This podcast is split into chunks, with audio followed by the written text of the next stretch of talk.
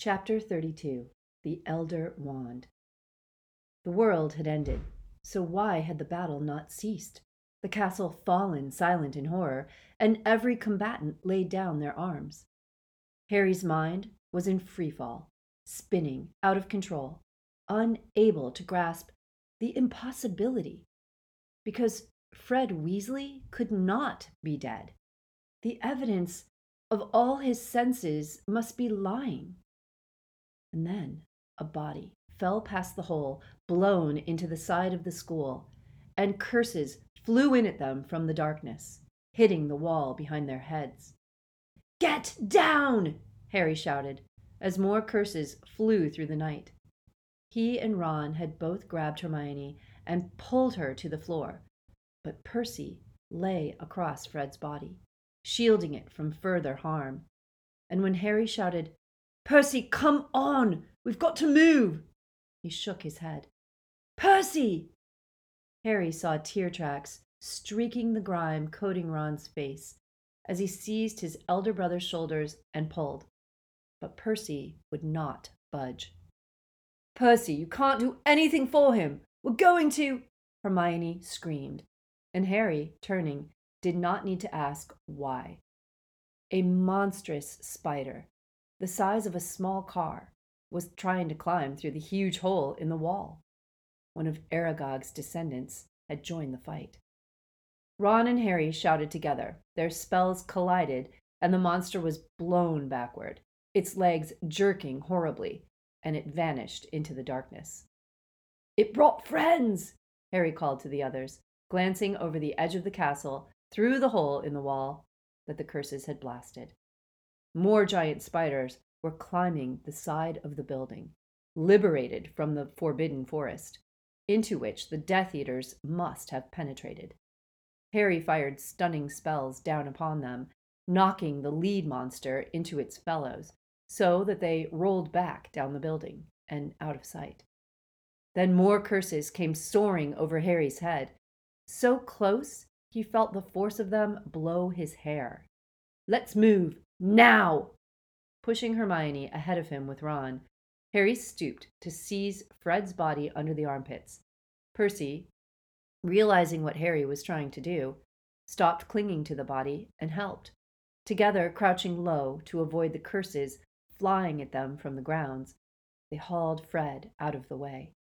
"Here," said Harry, and they placed him in a niche where a suit of armor had stood earlier. He could not bear to look at Fred a second longer than he had to, and after making sure that the body was well hidden, he took off after Ron and Hermione. Malfoy and Goyle had vanished, but at the end of the corridor, which was now full of dust and falling masonry, glass long gone from the windows, he saw many people running backward and forward. Whether friends or foes, he could not tell. Rounding the corner, Percy let out a bull-like roar, "Rockwood!" and sprinted off in the direction of a tall man who was pursuing a couple of students. "Harry, in here!" Hermione screamed. She had pulled Ron behind a tapestry. They seemed to be wrestling together, and for one mad second, Harry thought that they were embracing again. Then he saw that Hermione was trying to restrain Ron, to stop him running after Percy. "Listen to me. Listen, Ron. I want to help. I want to kill Death Eaters." His face was contorted, smeared with dust and smoke, and he was shaking with rage and grief. "Ron, we are the only ones who can end it. Please, Ron, we need the snake. We've got to kill the snake," said Hermione. But Harry knew how Ron felt. Pursuing another Horcrux could not bring the satisfaction of revenge. He, too, wanted to fight, to punish them, the people who had killed Fred, and he wanted to find the other Weasleys, and above all, make quite sure, that Ginny was not. But he could not permit that idea to form in his mind. "We will fight," Hermione said. "We'll have to reach the snake. But let's not lose sight now of what we're supposed to be doing.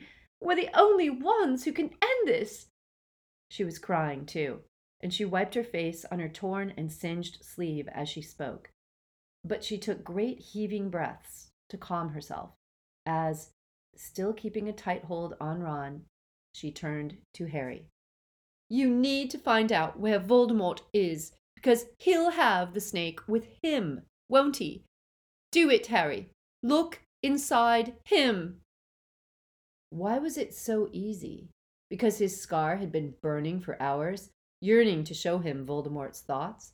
He closed his eyes on her command, and at once the screams and the bangs and all the discordant sounds of the battle were drowned until they became distant, as though he stood far, far away from them. He was standing in the middle of a desolate but strangely familiar room, with peeling paper on the walls, and all the windows boarded except for one. The sounds of the assault on the castle were muffled and distant.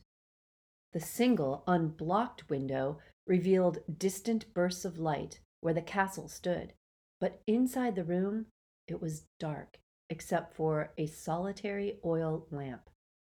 He was rolling his wand between his fingers, watching it, his thoughts on the room in the castle, the secret room only he had ever found, the room, like the chamber, that you had to be clever and cunning and inquisitive to discover. He was confident that the boy would not find the diadem, although Dumbledore's puppet had come much farther than he had ever expected. Too far. My lord, said a voice, desperate and cracked. He turned. There was Lucius Malfoy, sitting in the darkest corner, ragged and still bearing the marks of the punishment he had received after the boy's last escape. One of his eyes remained closed and puffy. My lord, please, my son. If your son is dead, Lucius, it is not my fault. He did not come and join me like the rest of the Slytherins. Perhaps he has decided to befriend Harry Potter. No, never, whispered Malfoy. You must hope not. Aren't you afraid, my lord, that Potter might die at another hand but yours? Asked Malfoy. His voice shook. Wouldn't it be, forgive me, more prudent to call off this battle, enter the castle, and seek him yourself? Do not pretend, Lucius. You wish the battle to cease so that you can discover what has happened to your son. And I do not seek Potter. Before the night is out, Potter will have come to find me. Voldemort dropped his gaze once more to the wand in his fingers. It troubled him, and those things that troubled Lord Voldemort needed to be rearranged. Go and fetch Snape. Snape, my lord? Snape, now. I need him. There is a service I require from him. Go! Frightened, stumbling a little through the gloom, Lucius left the room. Voldemort continued to stand there, twirling the wand between his fingers, staring at it. It is the only way, Nagini, he whispered, and he looked around, and there was the great thick snake, now suspended in midair, twisting gracefully within the enchanted, protected space he had made for her, a starry, transparent sphere, somewhere between glittering cage and tank. With a gasp, Harry pulled back and opened his eyes. At the same moment, his ears were assaulted with the screeches and cries, the smashes and bangs of battle. He's in the Shrieking Shack. The snake's with him. It's got some sort of magical protection around it. He's just sent Lucius Malfoy to find Snape. Voldemort's sitting in the Shrieking Shack, said Hermione, outraged. He's not even fighting. He doesn't think he needs to fight, said Harry. He thinks I'm going to go to him. But why? He knows I'm after Horcruxes. He's keeping Nagini close beside him. Obviously, I'm going to have to go to him to get near the thing. Right, said Ron, squaring his shoulders. So you can't go. That's what he wants, what he's expecting. You stay here and look after Hermione, and I'll go and get it. Harry cut across Ron. You two stay here. I'll go under the cloak, and I'll be back as soon as I... No, said Hermione. It makes much more sense if I take the cloak and... Don't even think about it, Ron snarled at her. Before Hermione could get farther than, Ron, I'm just as capable... The tapestry at the top of the staircase on which they stood was ripped open. Potter!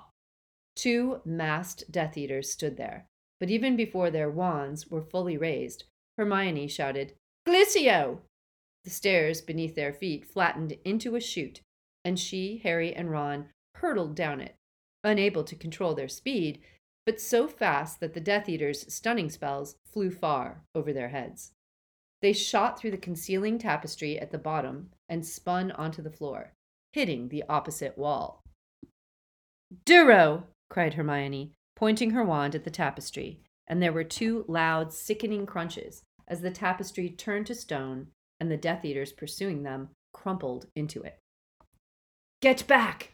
Shouted Ron, and he, Harry, and Hermione flattened themselves against a door as a herd of galloping desks thundered past, shepherded by a sprinting Professor McGonagall. She appeared not to notice them. Her hair had come down, and there was a gash on her cheek. As she turned the corner, they heard her scream, Charge! Harry, get the cloak on, said Hermione. Never mind us. But he threw it over all three of them. Large though they were, he doubted anyone would see their disembodied feet through the dust that clogged the air, the falling stone, the shimmer of spells. They ran down the next staircase and found themselves in a corridor full of duelers. The portraits on either side of the fighters were crammed with figures screaming advice and encouragement, while Death Eaters, both masked and unmasked, dueled students and teachers. Dean had won himself a wand, for he was face to face with Dolohov, Parvati, and Travers. Harry, Ron, and Hermione raised their wands at once, ready to strike, but the duelers were weaving and darting around so much that there was a strong likelihood of hurting one of their own side if they cast curses. Even as they stood braced, looking for the opportunity to act, there came a great whee! And looking up, Harry saw Peeves zooming over them, dropping Snargaluff pods down on the Death Eaters, whose heads were suddenly engulfed in wriggling green tubers like fat worms. Ugh! A fistful of tubers had hit the cloak over Ron's head. The slimy green roots were suspended improbably in midair as Ron tried to shake them loose. Someone's invisible over there, shouted a masked Death Eater, pointing. Dean made the most of the Death Eater's momentary distraction, knocking him out with a stunning spell. Dolohov attempted to retaliate, and Parvati shot a body-bind curse at him. Let's go, Harry yelled.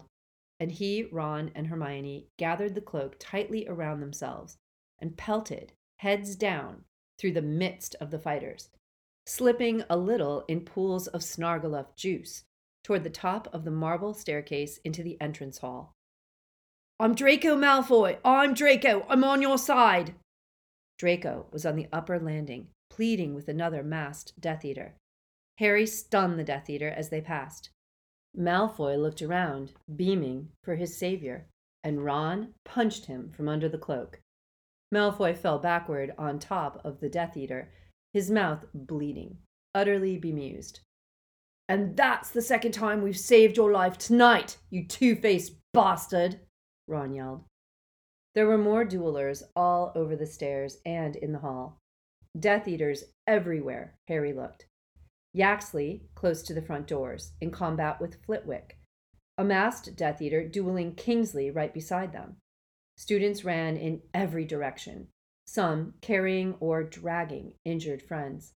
Harry directed a stunning spell toward the masked Death Eater. It missed, but nearly hit Neville, who had emerged from nowhere, brandishing armfuls of venomous tentacula, which looped itself happily around the nearest Death Eater and began reeling him in. Harry, Ron, and Hermione sped down the marble staircase, glass shattered to their left, and the Slytherin hourglass that had recorded house points spilled its emeralds everywhere, so that people slipped and staggered as they ran. Two bodies fell from the balcony overhead as they reached the ground, and a gray blur that Harry took for an animal sped four-legged across the hall to sink its teeth into one of the fallen. "No!" shrieked Hermione, and with a deafening blast from her wand, Fenrir Greyback was thrown backward from the feebly stirring body of Lavender Brown. He hit the marble banisters and struggled to return to his feet. Then, with a bright white flash and a crack, a crystal ball fell on top of his head, and he crumpled to the ground and did not move. "I have more!" shrieked Professor Trelawney from over the banisters. "More for any who want them! Here!" And with a movement like a tennis serve, she heaved another enormous crystal sphere from her bag, waved her wand through the air, and caused the ball to speed across the hall and smash through a window. At the same moment, the heavy wooden front doors burst open, and more of the gigantic spiders forced their way inside the entrance hall. Screams of terror rent the air. The fighters scattered, Death Eaters and Hogwartians alike, and red and green jets of light flew into the midst of the oncoming monsters, which shuddered and reared, more terrifying than ever. "How do we get out?" yelled Ron over all the screaming. But before either Harry or Hermione could answer, they were bowled aside. Hagrid had come thundering down the stairs, brandishing his flowery pink umbrella. "Don't hurt him! Don't hurt him!" he yelled. "Hagrid, no!" Harry forgot everything else. He sprinted out from under the cloak, running bent double to avoid the curses illuminating the whole hall. "Hagrid, come back!" But he was not even halfway to Hagrid when he saw it happen. Hagrid vanished amongst the spiders, and with a great scurrying, a foul, swarming movement, they retreated under the onslaught of spells, Hagrid buried in their midst. "Hagrid!" Harry heard someone calling his own name. Whether friend or foe, he did not care. He was sprinting down the front steps into the dark grounds, and the spiders were swarming away with their prey, and he could see nothing of Hagrid at all. "Hagrid!" He thought he could make out an enormous arm waving from the midst of the spider swarm. But as he made to chase after them, his way was impeded by a monumental foot, which swung down out of the darkness and made the ground on which he stood shudder. He looked up. A giant stood before him, 20 feet high, its head hidden in shadow, nothing but its tree-like, hairy shins illuminated by light from the castle doors. With one brutal, fluid movement, it smashed a massive fist through an upper window, and glass rained down upon Harry, forcing him back under the shelter of the doorway. "Oh, my!" shrieked Hermione, as she and Ron caught up with Harry and gazed upward at the giant, now trying to seize people through the window above. "Don't!" Ron yelled, grabbing Hermione's hand as she raised her wand. "Stun him, and he'll crush half the castle." "Haga?" Grawp came lurching around the corner of the castle. Only now did Harry realize that Grawp was, indeed, an undersized giant. The gargantuan monster trying to crush people on the upper floors looked around and let out a roar. The stone steps trembled as he stomped toward his smaller kin, and Grawp's lopsided mouth fell open, showing yellow, half-brick-sized teeth. And then they launched themselves at each other with the savagery of lions. "Run!" Harry roared. The night was full of hideous yells and blows as the giants wrestled, and he seized Hermione's hand and tore down the steps into the grounds, Ron bringing up the rear.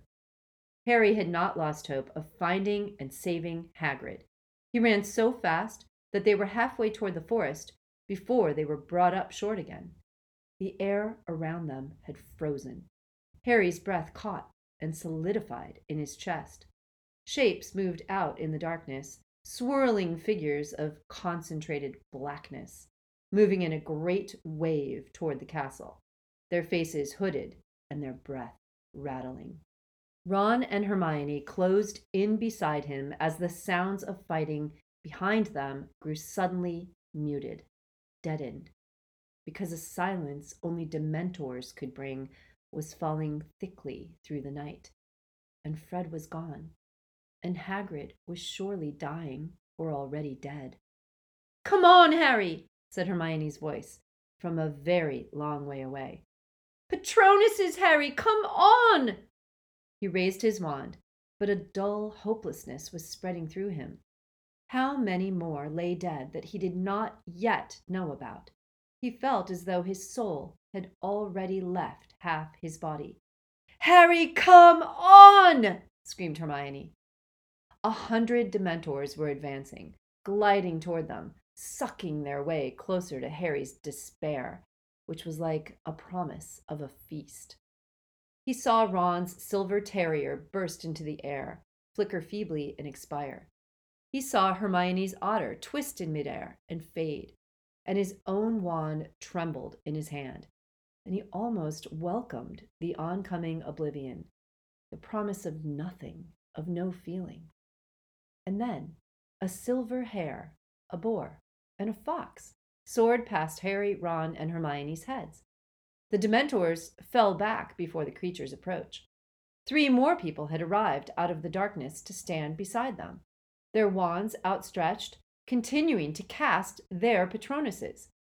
Luna, Ernie, and Seamus. "That's right," said Luna encouragingly, as if they were back in the room of requirement, and this was simply spell practice for the DA.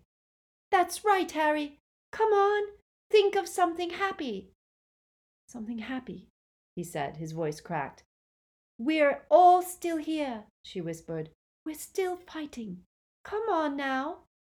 There was a silver spark, then a wavering light, and then, with the greatest effort it had ever cost him, the stag burst from the end of Harry's wand. It cantered forward, and now the Dementors scattered in earnest, and immediately the night was mild again. But the sounds of the surrounding battle were loud in his ears. "Can't thank you enough," said Ron shakily, turning to Luna, Ernie, and Seamus. "You just saved—" With a roar and an earth-quaking tremor, another giant came lurching out of the darkness from the direction of the forest, brandishing a club taller than any of them. "Run!" Harry shouted again. But the others needed no telling. They all scattered, and not a second too soon, for next moment the creature's vast foot had fallen exactly where they had been standing. Harry looked around. Ron and Hermione were following him, but the other 3 had vanished back into the battle. "Let's get out of range!" yelled Ron, as the giant swung its club again, and its bellows echoed through the night, across the grounds where bursts of red and green light continued to illuminate the darkness. "The Whomping Willow," said Harry. "Go!" Somehow he walled it all up in his mind, crammed it into a small space into which he could not look now. Thoughts of Fred and Hagrid, and his terror for all the people he loved, scattered in and outside the castle. Those must all wait, because they had to run, had to reach the Snake and Voldemort, because that was, as Hermione said, the only way to end this. He sprinted, half believing he could outdistance death itself, ignoring the jets of light flying in the darkness all around him, and the sound of the lake crashing like the sea, and the creaking of the forbidden forest, though the night was windless, through grounds that seemed themselves to have risen in rebellion. He ran faster than he had ever moved in his life, and it was he who saw the great tree first, the willow that protected the secret at its roots with whip-like slashing branches. Panting and gasping, Harry slowed down, skirting the willow's swiping branches, peering through the darkness toward its thick trunk, trying to see the single knot in the bark of the old tree that would paralyze it. Ron and Hermione caught up. Hermione, so out of breath, she could not speak. How are we going to get in? Panted Ron. I can see the place. If we just had Crookshanks again. Crookshanks? Wheezed Hermione, bent double, clutching her chest. Are you a wizard or what? Oh, right. Yeah. Ron looked around, then directed his wand at a twig on the ground and said, Wingardium Leviosa. The twig flew up from the ground, spun through the air as if caught by a gust of wind, then zoomed directly at the trunk through the willow's ominously swaying branches. It jabbed at a place near the roots, and at once the writhing tree became still. Perfect, panted Hermione. Wait! For one teetering second, while the crashes and booms of the battle filled the air, Harry hesitated. Voldemort wanted him to do this, wanted him to come. Was he leading Ron and Hermione into a trap? But then the reality seemed to close upon him, cruel and plain. The only way forward was to kill the snake, and the snake was where Voldemort was, and Voldemort was at the end of this tunnel. Harry, we're coming. Just get in there, said Ron, pushing him forward. Harry wriggled into the earthy passage, hidden in the tree's roots. It was a much tighter squeeze than it had been the last time they had entered it. The tunnel was low-ceilinged. They had had to double up to move through it nearly 4 years previously.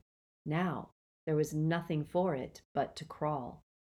Harry went first, his wand illuminated, expecting at any moment to meet barriers, but none came. They moved in silence, Harry's gaze fixed upon the swinging beam of the wand held in his fist. At last, the tunnel began to slope upward, and Harry saw a sliver of light ahead. Hermione tugged at his ankle. The cloak, she whispered. Put the cloak on. He groped behind him, and she forced the bundle of slippery cloth into his free hand. With difficulty, he dragged it over himself, murmured, Knox, extinguishing his wand light, and continued on his hands and knees, as silently as possible, all his senses straining, expecting every second to be discovered, to hear a cold, clear voice, and see a flash of green light. And then he heard voices coming from the room, directly ahead of them, only slightly muffled by the fact that the opening at the end of the tunnel had been blocked by what looked like an old crate. Hardly daring to breathe, Harry edged right up to the opening and peered through a tiny gap left between crate and wall. The room beyond was dimly lit, but he could see Nagini swirling and coiling like a serpent underwater, safe in her enchanted starry sphere, which floated unsupported in mid-air. He could see the edge of a table, and a long-fingered white hand toying with a wand. Then Snape spoke, and Harry's heart lurched. Snape was inches away from where he crouched, hidden.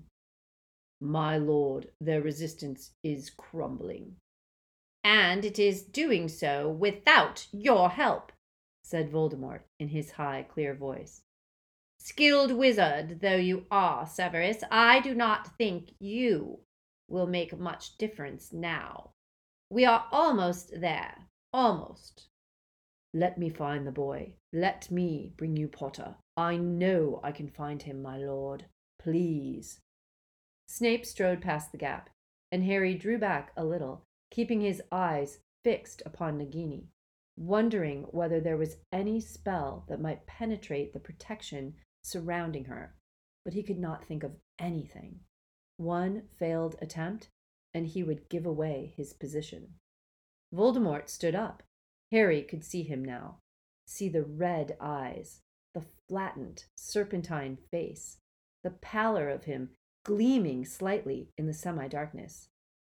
I have a problem, Severus, said Voldemort softly. My lord, said Snape. Voldemort raised the Elder Wand, holding it as delicately and precisely as a conductor's baton. "Why doesn't it work for me, Severus?" In the silence, Harry imagined he could hear the snake hissing slightly as it coiled and uncoiled. Or was it Voldemort's sibilant sigh lingering on the air? My lord, said Snape blankly, I do not understand you. You have performed extraordinary magic with that wand. No, said Voldemort. I have performed my usual magic. I am extraordinary, but this wand, no. It has not revealed the wonders it has promised. I feel no difference between this wand and the one I procured from Ollivander all those years ago. Voldemort's tone was musing, calm, but Harry's scar had begun to throb and pulse. Pain was building in his forehead, and he could feel that controlled sense of fury building inside Voldemort. No difference, said Voldemort again. Snape did not speak. Harry could not see his face. He wondered whether Snape sensed danger and was trying to find the right words to reassure his master. Voldemort started to move around the room. Harry lost sight of him for seconds as he prowled, speaking in that same measured voice, while the pain and fury mounted in Harry. I have thought long and hard, Severus. Do you know why I have called you back from the battle? And for a moment, Harry saw Snape's profile. His eyes were fixed upon the coiling snake in its enchanted cage. No, my lord, but I beg you will let me return. Let me find Potter. You sound like Lucius. Neither of you understands Potter as I do. He does not need finding. Potter will come to me. I know his weakness, you see, his one great flaw.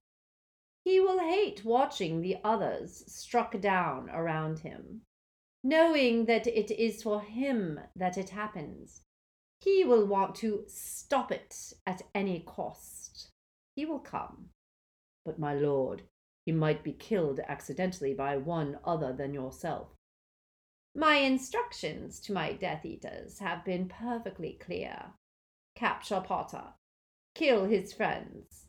The more, the better. But do not kill him. But it is of you that I wish to speak, Severus, not Harry Potter. You have been very valuable to me, very valuable. My lord knows I seek only to serve him, but let me go and find the boy, my lord. Let me bring him to you. I know I can. I have told you no, said Voldemort, and Harry caught the glint of red in his eyes as he turned again, and the swishing of his cloak was like the slithering of a snake. And he felt Voldemort's impatience in his burning scar. My concern at the moment, Severus, is what will happen when I finally meet the boy. My lord, there can be no question, surely. But there is a question, Severus. There is. Voldemort halted, and Harry could see him plainly again as he slid the Elder Wand through his white fingers, staring at Snape. Why did both the wands I have used fail when directed at Harry Potter? I cannot answer that, my lord. Can't you? The stab of rage felt like a spike driven down Harry's head.